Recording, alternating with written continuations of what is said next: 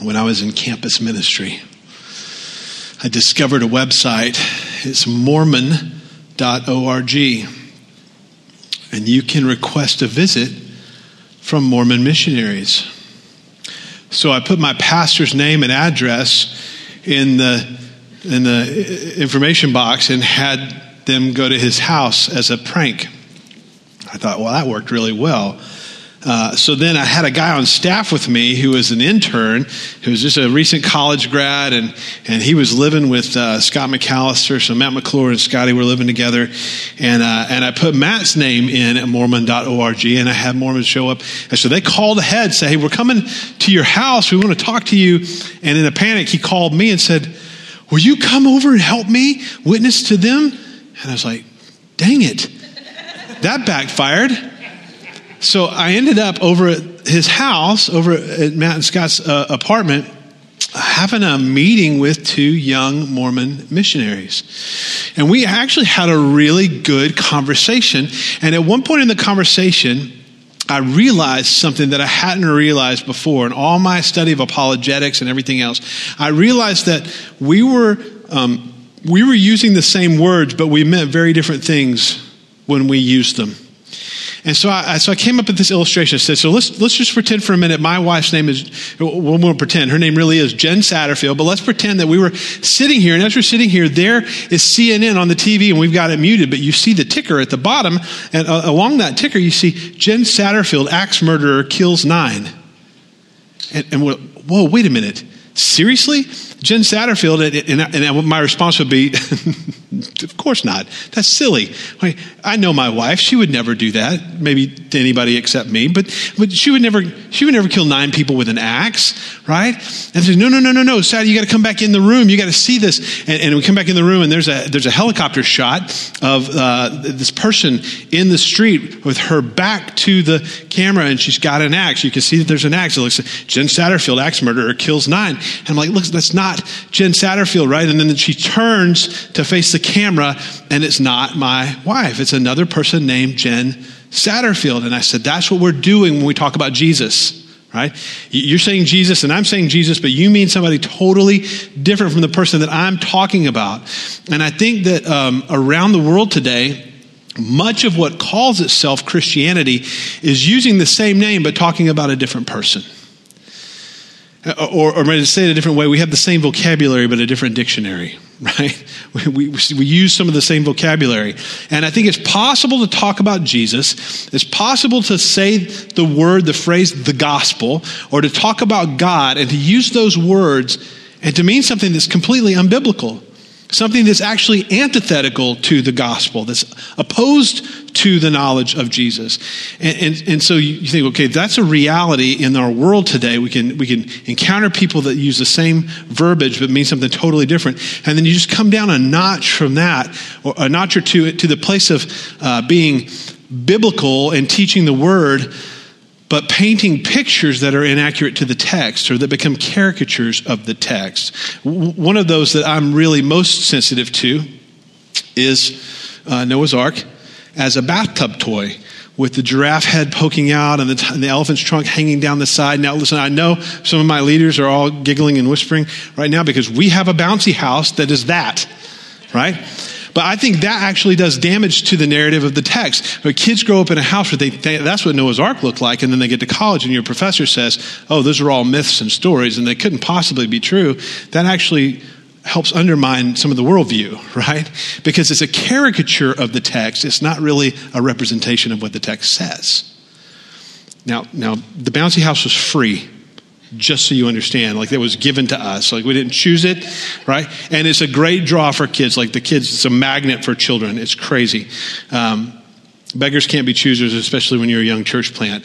But I, I, think there are many more stories like that in Scripture. We get images in our brain about how things were, but those images and pictures don't actually reflect the reality of what's happening in the text of Scripture. You know, Noah spent 100 years building the ark that wasn't boat shaped at all. It wasn't built to navigate water or to sail. It was simply built to stay afloat and not capsize with all its occupants. So it's a long rectangle. It's not, it's not curved on the end. there's no rudder. God's not the co pilot, He's the only pilot. Um, I think about Isaac and Abraham when Abraham goes to sacrifice Isaac at Mount Moriah, right? Uh, Isaac's not a, a little five year old boy. It says he carried all the wood for the sacrifice himself. Okay, that's not a five year old kid. That's like a 17 or 18 or 20 year old young man carrying all the wood for the sacrifice up a mountain, right? The same is true, I think, for many of the happenings in the gospel accounts of Jesus' life, death, and resurrection. And I think Palm Sunday today is one of those places where we have uh, a, a, a caricature of what actually happened. So, what I want us to do is I want us to look at Palm Sunday. Uh, I want us to see through the sanitized Sunday school version of the biblical narratives that actually fall short of what actually happened. And I'm thinking about growing up in uh, Southern Baptist life with the flannel graphs and uh, seeing the little cartoon characters say, Hosanna in the highest, Son of David, redeem us, redeem us. Right? They're so excited to receive Jesus as their deliverer, but that's, that's not really what's happening here. So let's go to the text this morning and let's see what's happening and let's figure out did God warn his people in advance of these things prophetically in the Old Testament? And so, what I've done this week, um, it'll be hard for you to follow this part. I think, uh, yeah, I put the, the word on the screen. I've taken Matthew, Mark, Luke, and John, all four accounts of Palm Sunday, of the triumphal entry, and I've harmonized them. I've taken the text from the NASV, the New American Standard, and I've harmonized the accounts this week. Uh, by the way, you can buy a copy of the Harmony of the Gospels. Really helpful tool to have in your library to just see how those things flow chronologically and where they overlap with each other. Um, so, so just follow along with me on the screen. When they approached Jerusalem, coming to Bethphage and Bethany, near to the Mount of Olives, Jesus sent two of his disciples, saying, Go into the village opposite you, and immediately as you enter, you will find a donkey tied up there and a colt with her, on which no one has ever sat. Untie it and bring it here. And if anyone asks you, Why are you untying it? Thus you shall speak, The Lord has need of it. And those who were sent away, and those who were sent went away and found it just as he had told them. And as they were untying the colt, its owner said to them, Why are you untying the colt? And they said, the Lord has need of it. And they brought it to Jesus, and they threw their garments on the colt and put Jesus on it. Now, this took place to fulfill that which was spoken through the prophet. Say to the daughter of Zion, Behold, your king is coming to you, gentle and mounted on a donkey, even on a colt, the foal of a beast of burden. That's a reference to Zechariah 9 9 and Isaiah 62 11. Now, the great multitude who had come to the feast, when they heard that Jesus was coming to Jerusalem, they took the branches of the palm trees and they went out to meet him and began to cry, Hosanna! Blessed is he who comes in the name of the Lord. That's a reference to Psalm 118, 26. These things the disciples did not understand at first, but when Jesus was glorified, they remembered that these things were written of him and that they had done these things to him. And so the multitude who were with him, when he called Lazarus out of the tomb and raised him from the dead, were bearing witness to Christ. And many of the multitude spread their garments in the road, and others were doing the same with the palm branches. And many more were coming out to meet him because of what they heard from the crowd about the sign he performed in raising Lazarus. And he descended the Mount of Olives and was approaching the city, and the multitudes that were following began to cry out, Hosanna to the Son of David! Blessed is he who comes in the name of the Lord. And they were praising God joyfully with loud voices for the miracles which they had seen. But the Pharisees therefore said to one another, You see that you are not doing any good. Look, the whole world has gone after him. And some of the Pharisees who happened to be in the crowd said to Jesus, Teacher, rebuke your disciples. And he answered them, I tell you, if these become silent, even the very stones will cry out. And when he approached, he saw the city, he began to weep over it, saying, If you had known in this day, even you, the things which make for peace, but now they have been hidden from your eyes, for the day shall come upon you when your enemies shall throw up a siege mound before you and surround you and hem you in on every side and will level you to the ground and your children within you and they will not leave in you one stone upon another because you did not recognize the time of your visitation. So I want to make some observations this morning contrary to the Sunday school version of that reality. On the Sunday before Passover, Jesus came out of the wilderness on the eastern side of the Mount of Olives, just as the prophecy of Messiah said he would come. People spread their cloaks and they spread palm branches on the road before him. And then the disciples began joyfully to praise God in loud voices for all the miracles they had seen. And the crowd is shouting this phrase, Hosanna, right? Hosanna, which means deliver us, save us.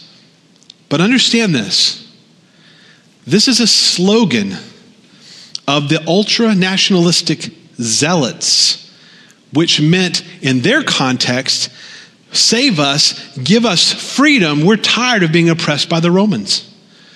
This is not a cry for deliverance salvifically from their sins. This is a cry for deliverance politically from the Romans. They're excited because they think Messiah has come, but their expectation of Messiah is not the right expectation. The people were waving palm branches. Well, you got to understand that symbol, the palm branch, had once been placed on the Jewish coinage when the Jewish nation was free, dating back to the Maccabean revolt some 200 years before Jesus ever came. The, the palm branches are not a symbol of peace and love, as Christians usually assume. They're a symbol of Jewish nationalism, an expression of the people's desire for political freedom. It's like waving the stars and stripes today, right? This is, we're free. This is our country. This is what we stand for. So, do you ever wonder why that huge crowd was there on the, on the outside of Jerusalem, along the road, at the gate, on the streets, waiting for Jesus with palm branches, expecting his coming? Well, it's, it's Passover week. And so many people come from all over the Mediterranean region to attend the Passover, just like the law says, the Jewish law. And Jesus had attended many Passovers in his lifetime. What's the difference this time? Why is this any different? He'd never been received like this before. Well, the Gospel of John tells us that the great and awesome miracle found in John 11, the raising of Lazarus from the dead, had all of Jerusalem just totally abuzz with Jesus' arrival. And everybody's talking about it. And, and Lazarus himself is in Jerusalem, and he's telling everybody who will listen about being raised from the dead. I mean, he's sharing his testimony with people. And Jesus certainly he certainly did that miracle because he loved Lazarus and he loved Mary and Martha, but there's even a higher purpose, and that's to prepare Jerusalem for his entry on Palm Sunday, on what they would call Lamb Selection Day, by the way. Right? This is the day when all the families would go in to select the lambs that they would sacrifice on Passover later in the week. John 12, 9 through 11 tells us of the testimony of Lazarus in Jerusalem that was causing many to believe in Jesus. And John 12, 18 tells us because of the miracle of raising him from the dead, the multitude went and met Jesus because they had heard that he performed this sign. So, Palm Sunday, we often call it the triumphal entry of Christ. But was it? Is that the right way to think about it? Outwardly, it, appears to be a triumphal entry, especially if you look at the crowd, but it's not the way that we think. You, you would think, you know, uh, we get this idea, I think, in American Christianity, Jesus is like, he's been laboring for three and a half years and he can't seem to get the, the crowd as a whole to follow him. And he keeps making boneheaded errors like, you know, he's got a big crowd and then he says, eat my flesh and drink my bones, and then they all go away. It's like, dude, do you not understand like how American evangelism works? Like you don't tell people hard things, right? It's crazy. Why do you keep? And then suddenly he's got a big crowd of people, and you think, "This is it." Oh, I've worked so hard to get everybody to accept me as Messiah, and then he pulls the donkey over and weeps. Like, what is going on here? Outwardly, it seemed to be a triumphal entry, especially from the eyes of the crowd.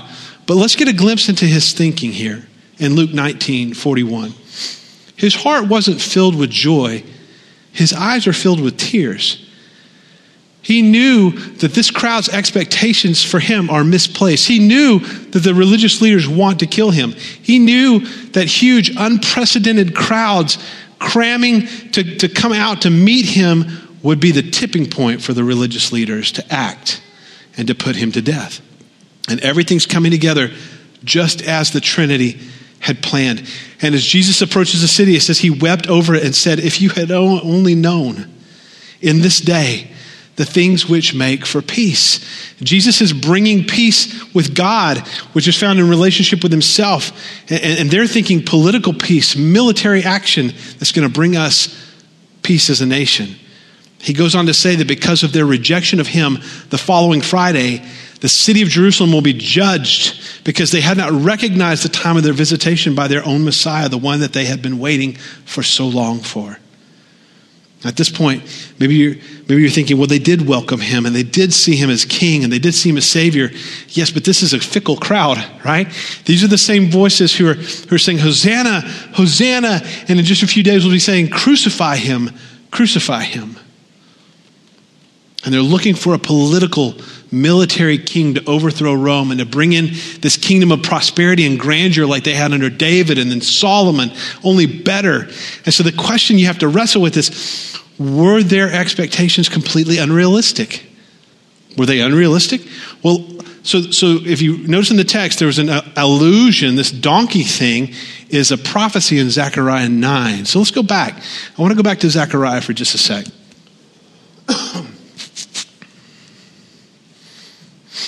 It's never good to cough into the microphone. Mm. Zechariah is one of the most messianic books in the Old Testament.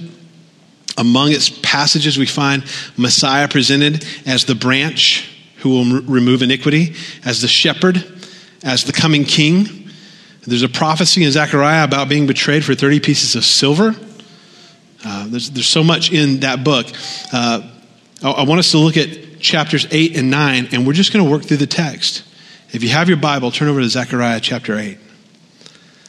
And the word of the Lord of hosts came to me, verse 1, and said, Thus says the Lord of hosts, I am jealous for Zion with great jealousy. I'm jealous for her with great wrath. Thus says the Lord, I've returned to Zion and will dwell in the midst of Jerusalem, and Jerusalem will be called the faithful city and the mountain of the Lord of hosts, the holy mountain. Well, that's a change right? From Israel being in exile in Babylon and being punished for their sins and punished for their idolatry. Uh, this is a pretty significant shift here in Zechariah 8. Um, there's a coming age of peace and prosperity for Israel, especially the city of Jerusalem, uh, describing here a messianic reign, the Davidic covenant, the promise to David that he would never fail to have a descendant upon the throne of Israel in a military, uh, political role, and that the Temple Mount Jerusalem would be known even among the pagan Gentiles as the holy mountain of God. That's a big deal, right? Verse 4 says, Thus says the Lord of hosts, old men and old women shall again sit in the streets of Jerusalem, each with a staff in hand because of their great age. Like, we hear that and that doesn't mean anything to us, but old people abounding, uh, keep in mind, like the average lifespan of the people of Zechariah's day due to war and conflict and disease right? To have lots of old people around is an indication of peace and health and prosperity. These are good things. Like when, when, when we're at a place where we're, we're, at peace and people can live to a ripe old age and enjoy their grandchildren, that's a, that's a huge thing. And it says in verse 5 the streets of the city are full of boys and girls playing in the streets. Thus says the Lord. It's, a, it's marvelous in the sight of the remnant of this people in these days. And it's marvelous in my sight, declares the Lord of hosts. And so he says, Behold, I will save my people from the east country and from the west country. This is the idea, the, the, the Jewish word, the Hebrew word is aliyah. It's a regathering from the nations. God will bring the Jewish people back out of their diaspora, their dispersion, back into the land of Israel. And what's crazy is we're seeing this today, right? We're seeing this today, especially from Russia. The Jews coming down from the north into Israel. You know, the one major pocket of, of Jewish population in the world that's a big holdout are the Jews that live in the U.S. because their level of living, their standard of living, and their level of comfort is so high. They're not yet motivated to, in, in mass, return to the promised land. That's going to change. Who knows? I don't know why it will change or what will precipitate that change, but they will. And who knows? Maybe some, some of us Gentiles will go with them. I, I don't know. I'm like, that'd be, that wouldn't be bad. Um, God goes on to say, I'll bring them to dwell in the midst of Jerusalem. They will be my people, and I will be their God in faithfulness and in righteousness. Thus says the Lord of hosts, let your hands be strong. You who in these days have been hearing these words from the mouth of the prophets who were present on the day of the foundation of the house of the Lord of hosts. That the temple might be built. So, so you've been reading these things in the word from the prophets of old, and now you're seeing them come to pass. He says, verse 10 Before those days, there was no wage for man or any wage for beast, neither was there any safety from foe for him who went out or came in, for I set every man against his neighbor. But now I will not deal with the remnant of this people like I did in the former days, declares the Lord. There shall be a sowing of peace. The vine shall give its fruit. The ground shall give its produce. The heaven gives its dew. And I will cause the remnant of this people to possess all things. And you, as you have been a byword and a cuss word among the nations, O house of Judah and house of Israel, now I'm going to save you and you will be a blessing. Fear not. Let your hands be strong. Like, if you're a savvy reader of the, the, text, if you're a Sunday school graduate, like verse 11 sticks out, there's a fundamental shift in the, in the nature of God's relationship with national Israel that's taking place here. And, and if, you, if you want to know the spoiler, go to Romans 11. right? They've been cut off, they've been hardened, but they'll be grafted back in. All of Israel will be saved, right? How does that all work? Join me for the study in Romans later when we get to that. But for now, just know the spoiler alert is Romans 11 Let's finish uh, Zechariah 8 and 9. For thus says the Lord of hosts, verse 14. I purpose to bring disaster on you when your fathers provoked me to wrath. I didn't relent, says the Lord. And so again, I purpose in these days to bring good to Jerusalem and good to the house of Judah. Fear not. These are the things that you shall do. You'll speak truth to one another. You'll render in your gates judgments that are true, that make for peace. Do not devise evil in your hearts against one another, and do not love falsehood, for all those things I hate, declares the Lord. And he goes on and on and on, talks about turning their days of fasting into days of feasting. And then, so all of this, if you read the rest of chapter 8, culminates in the Gentiles then begin to seek God in Jerusalem. And they begin to come, it's a glimpse of the messianic kingdom, the thousand year reign of Jesus. But to the Jews living prior to the time of Jesus, they, they weren't making that distinction first coming, second coming. This is an expectation they have of Messiah, right? So then you get to chapter 9, and, uh, and there's this, this whole verse 1 through 7. Israel's ancient enemies are now being, they're receiving justice in full. The people who've downtrodden and, and beat on Israel all these years, they're receiving justice. And then verse 8, God says that He's personally protecting Israel from future harm. He says, I will encamp at my house as a guard so that none may march to and fro. No oppressor will ever march over them again, for now I see with my own eyes. And then he says, verse 9, here's the prophecy. All of that, chapter and a half, to get us back to Palm Sunday. Rejoice greatly, O daughter of Zion. Shout aloud, O daughter of Jerusalem. Behold, your king is coming to you. Righteous and having salvation is he, humble and mounted on a donkey, on a colt, on the foal of a donkey. So, so all of those promises, all of those expectations, tied to, in the mind of a Jewish person in the first century, this verse 9 in Zechariah 9. So, so all those things that are going to happen, we're so excited about because when we see our Messiah coming on a colt, on a donkey, man, we're, we're no longer going to be oppressed, right? All the Gentiles will seek God here in Jerusalem and everything's going to change for us. This, this is not an unrealistic expectation. They just weren't able to parse out the first coming and the second coming of the Messiah. They weren't seeing the distinction. So the king is coming, Israel's Messiah, Mashiach Nagid. He's crowned with salvation. He's humble. He's riding on a donkey. Uh, I don't know if you've ever spent time around equine animals, right? We, we, our neighbors had horses in our backyard for many years, and uh, we'd be sitting at the breakfast table, and the fence line was about 25 feet away. And when the horses would come out into the pasture, if they were feisty, they would they would run hard, and you could be sitting in the kitchen and you could feel the ground shake. Just three horses, not like a whole herd of like a hundred horses, just three majestic beasts. Just you feel the ground move under them, and they're just so muscular and sleek. And and then they had they had the two donkeys. It's like donkey. Uh, you go horse, donkey right? That's really, that's really what you're dealing with these, these majestic creatures, powerful creatures, and, and, then this, and then this comical almost animal that looks like it might be a distant cousin to the majestic thing over here, but it's a is a donkey. And you just go, Really? Jesus? Donkey? Seriously? Why would you? Because I'm humble. Because I'm trying to communicate something here to you people. I'm humble. Now, second coming, white horse. That's a, there's a different mission here. But first coming, humility, approachability, love. I want to be I want to be in relationship. I want you to know me. Time doesn't permit us to dig deep into Daniel's prophecy this morning. We talked about Zechariah. There's a prophecy in Daniel 9 um, that was documented 300 years before Jesus was born. And so we know that it's one of the most attacked books in Scripture. But it, it, it's clear, even like liberal scholars go, yeah, no, Daniel's been around hundreds of years before Jesus, so nobody could have put these words in there. Uh, 924, Daniel 924 and 25 is a prophecy about uh, weeks of years and, uh, and the entry, the timing of the entry of the king into Jerusalem. Now, the idiom for a week of years is common in Israel because they, they, measure time in sevens. We do it in tens. We talk about decades. They talk about weeks of years in sevens. But um, if you read Daniel 9, 24 and 25, which I will not do at the moment, just know uh, I'll give you the snapshot here. The exact commandment to restore and rebuild Jerusalem was given by a Babylonian king named Artaxerxes Longimanus. And it was given on March 14th, 445 BC. And you go, why am I getting a history lesson from my pastor this morning? Because that's one of the things that the prophecy says in advance would happen. That there would be uh, a declaration to rebuild the, the city, not the temple, but the city, the walls of Jerusalem.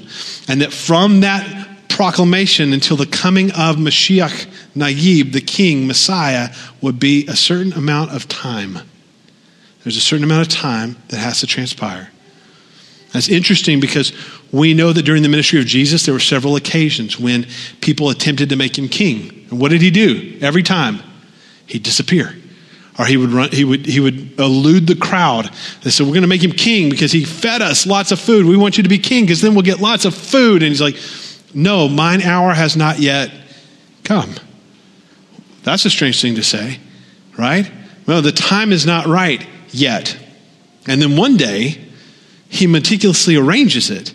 On this particular day, he rides into the city of Jerusalem on a donkey, fulfilling the prophecy of Zechariah that the Messiah would present himself as king in exactly that way. Whenever we miss things like this in the text, the Pharisees come to our rescue, right? And they, they, they get riled up about something that he's doing. Uh, and we should take note of that because it's almost always either equating himself with God, calling himself God, or proclaiming himself to be king, and, and that's what he's doing. And the, the, they felt that this overzealous crowd was blaspheming, proclaiming Jesus as their Messiah and king, and, and, and they were afraid that the Romans are going to hear and think that there's a riot happening and come down and begin to slaughter them as had happened in the past. But what they don't realize is that this is the fulfillment of prophecy. Jesus endorsed it. He said, I tell you, if these hold their peace, if they remain silent, even the stones will begin to cry out. And this is the only occasion that Jesus presented himself as king. It happened on April 6, 32 AD. Now, here's the crazy thing. I think I put this up here. Is the next one? Does it give you the number? Yeah, 173,880 days which is the exact amount of time given in Daniel's prophecy in chapter 9, from the declaration to rebuild the walls of Jerusalem until the coming of Mashiach to the day. To the day. Jesus came to the people as the Lamb of God, the sinless Messiah who would die on their behalf.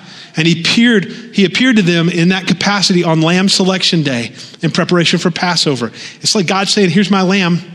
Will you choose him? But instead of turning to Jesus, the Lamb of God, the crowds misunderstood this proclamation that he was their Messiah. They wanted a political military deliverer. And Jesus weeps. He wept. And can you understand why he would weep? The tears that Jesus shed as the people cried out their political hosannas were tears of grief for the hearts of his people. Jesus foresaw a terrible devastation of Jerusalem that would result because these people did not recognize him as God's Messiah. The people were looking for a Messiah who offered political deliverance and a political kingdom. And ultimately, that's part of the future plan. But that kingdom can only be populated by those who've submitted themselves to Messiah's rule and reign at a heart level. And that's what he's about. He knew the majority of the crowd would have nothing to do with a Messiah who offered forgiveness and deliverance from sin. And in his grief over their distorted beliefs, Jesus wept. And he wept loudly. And the majority of the people had a wrong expectation of Jesus then.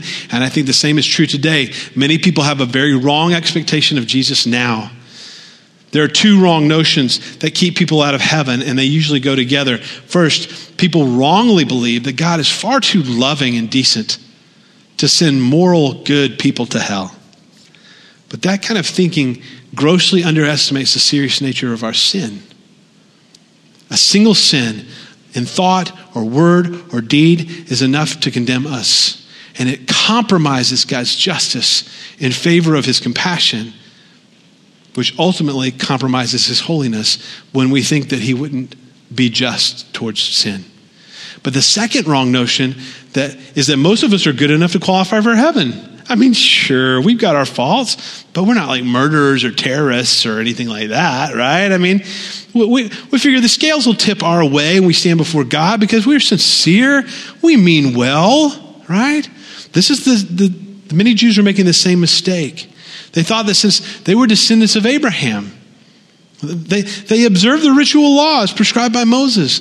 And we're better than those Gentiles, right? And we're certainly better than them. Certainly, God's not going to judge us. Their error is that it requires perfect righteousness to get to heaven. And that's where the, that's where the cross comes into all of this. This is where we're headed next Sunday. Well, Friday night, really. Friday night in this room at 6 p.m. Jesus came to give his life as a ransom for many. And, and I want to challenge you this week as we, as we move towards Good Friday. I want you to begin to think like a disciple of Jesus and not fully understanding the resurrection that's coming on Sunday. They go into a place of despair and confusion. The very chapter in Luke, chapter 24, where we get our name, Emmaus Road, those two disciples who were walking on the road that day, they were confused. They didn't understand fully. Jesus had some correcting and teaching to do with those guys. I want us to come together Friday night as we as we do that with the mindset of trying to trying to immerse ourselves in that moment and not fully understanding and appreciating the resurrection, but being confused and overwhelmed by the crucifixion. And Jesus here on Palm Sunday, he weeps. He weeps for every single human being we have both incidents of the Son of God weeping taking place within a single week of one another. Did you know that? The two times in the Gospels where Jesus cries, one at the grave of Lazarus less than a week prior to Palm Sunday. In both places, he cries. At the tomb of Lazarus, he cries. There's silent tears of grief. He's sad for Mary and Martha. He sees their pain, but he knows he's going to raise Lazarus but he feels their pain. This is a God who relates to us in our emotional state. This is a God who feels what we feel and can relate to us.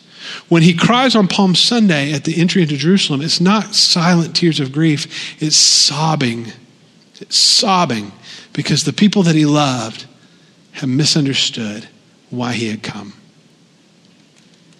He entered Jerusalem on Lamb Selection Day. He presented himself as God's perfect, spotless Lamb. The crowd sang and cheered that Jesus knew that in only days those same crowds would be calling for his crucifixion. He knew what pain awaited him, birthed out of a great love with which he loved his creation, birthed out of a desire to redeem and reconcile all things to himself. He knew the anguish that was coming.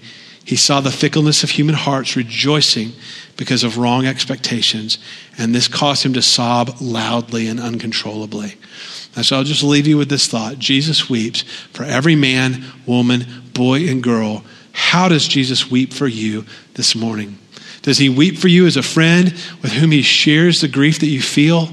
When sad things happen and hard things happen and your heart is broken, he weeps with you? Or does he weep for you because you have wrong expectations of Messiah and you don't actually know who he is? How does Jesus weep for you this morning? Lord, would you give us grace to wrestle with that question and to understand where we really are on that spectrum. Are we in the place of Mary and Martha who put their faith in you and trusted you? They didn't understand everything that you did. Lord, we just say to you, we don't understand everything that you do all the time. But we love you and you love us. And when we hurt, you weep for us. You, you, you enter into our, uh, our place of pain. Father, I pray that there are any persons here today that don't know you that they would be in the category of people that you weep for and sob for loudly because they have wrong expectations of you. I think that you're the genie in the bottle who just gives them what they want, or you're going to pay their rent. I don't know, Lord. I don't know. But I pray, Lord, that you would do a work in hearts, that you would bring us to the place of reconciliation and oneness with you by the power of your Spirit. We ask these things in your name. Amen.